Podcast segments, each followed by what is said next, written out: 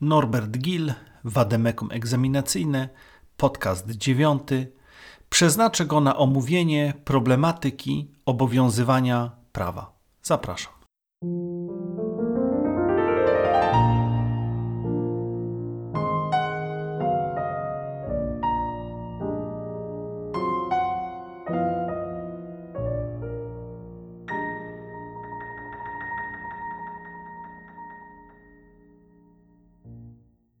Obowiązek przestrzegania i stosowania przepisów prawnych odnosi się wyłącznie do tych przepisów, które mają moc obowiązującą. Dobrze, ale co to oznacza, że przepisy mają moc obowiązującą? No, przepisy mają moc obowiązującą wtedy, jeżeli zostały uchwalone we właściwych procedurach które to procedury także oczywiście wynikają ze stosownych przepisów prawnych i które to przepisy zostały należycie ogłoszone. No wtedy możemy mówić, że e, te przepisy mają moc obowiązującą. Definicja zatem. Obowiązywanie prawa oznacza, że ta uchwalona norma, zgodnie z tymi procedurami, która to norma zostaje ogłoszona, uzyskuje no i zachowuje swą ważność aż do czasu jej uchylenia no, lub zamiany na inną normę, no i że należy się do tej normy stosować pod rygorem wyciągnięcia konsekwencji prawnych względem tych wszystkich, którzy do tych norm się nie stosują i postępują e, z nią niezgodnie.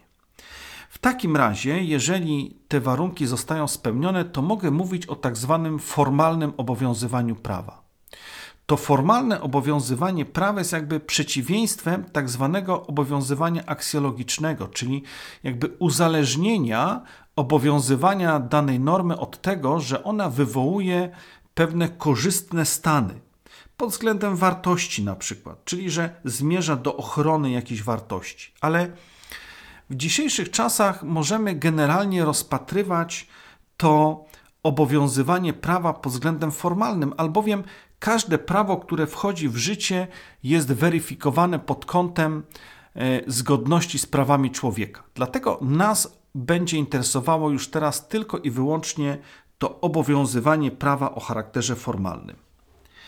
Dobrze.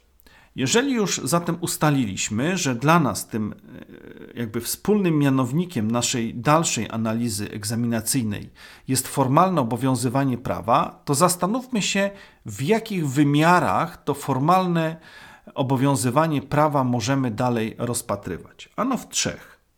Po pierwsze, w takim, takiej płaszczyźnie, w takim znaczeniu terytorialnym, no czyli ze względu na przestrzeń. Po drugie, w takim znaczeniu osobowym, czyli w takiej płaszczyźnie personalnej. No i po trzecie, w takiej płaszczyźnie czasowej, czyli pod względem czasu, w jakim te normy obowiązują. Od kiedy do kiedy. Jeżeli chodzi o przestrzeń, no to zasadą jest to, że prawo obowiązuje na terytorium całego państwa.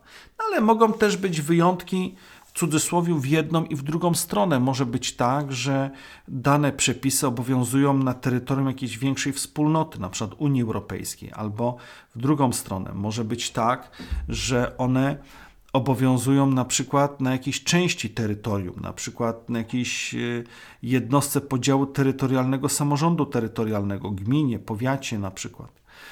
Dalej, jeżeli chodzi o terytorium, no to możemy tutaj wyróżnić terytorium lądowe, morskie i przestrzeń powietrzną. No, terytorium lądowe to także i wnętrze Ziemi. Jeżeli chodzi o wnętrze Ziemi, no to tutaj właściwie ograniczeniem jest tak naprawdę ta zdolność technicznej eksploracji tego wnętrza Ziemi przez dane państwo.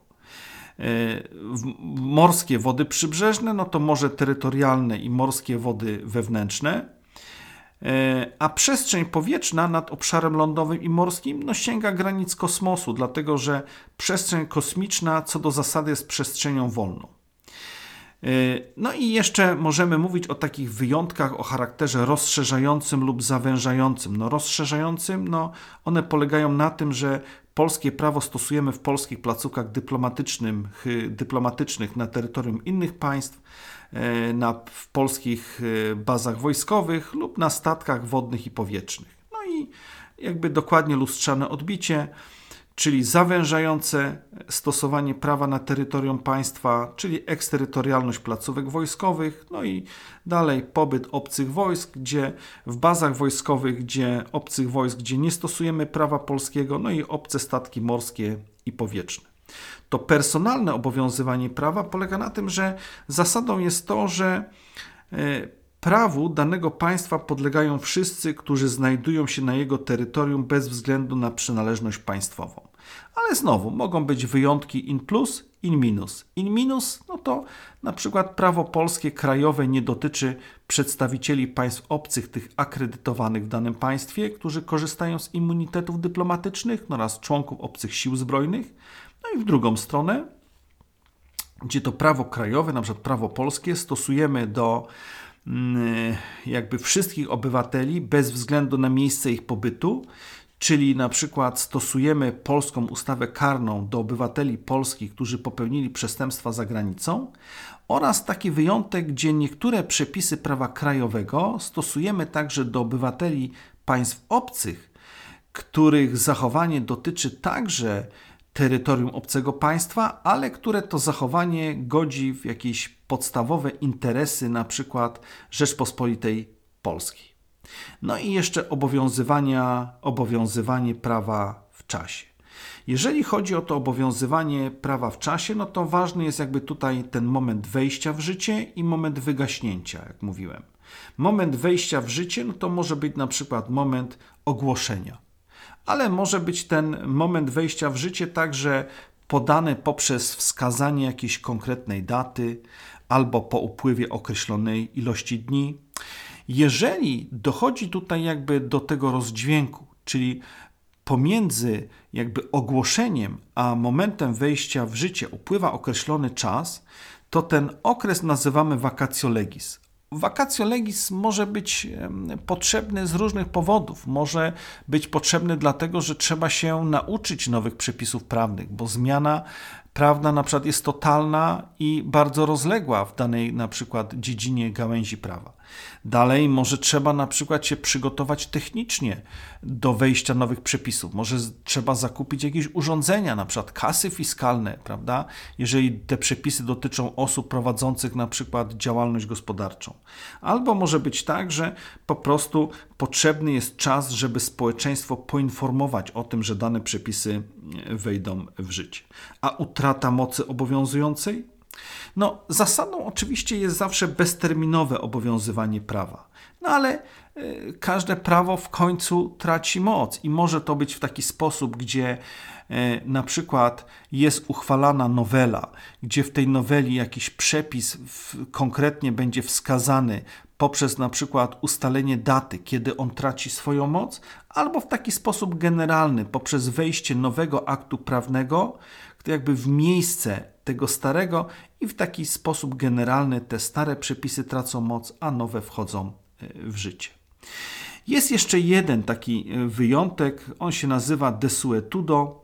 Jest to taka nazwa zwyczajowa i ona określa taki zwyczaj, jakby negatywny, który polega na tym, że przepisy tracą moc poprzez długotrwałe ich niestosowanie.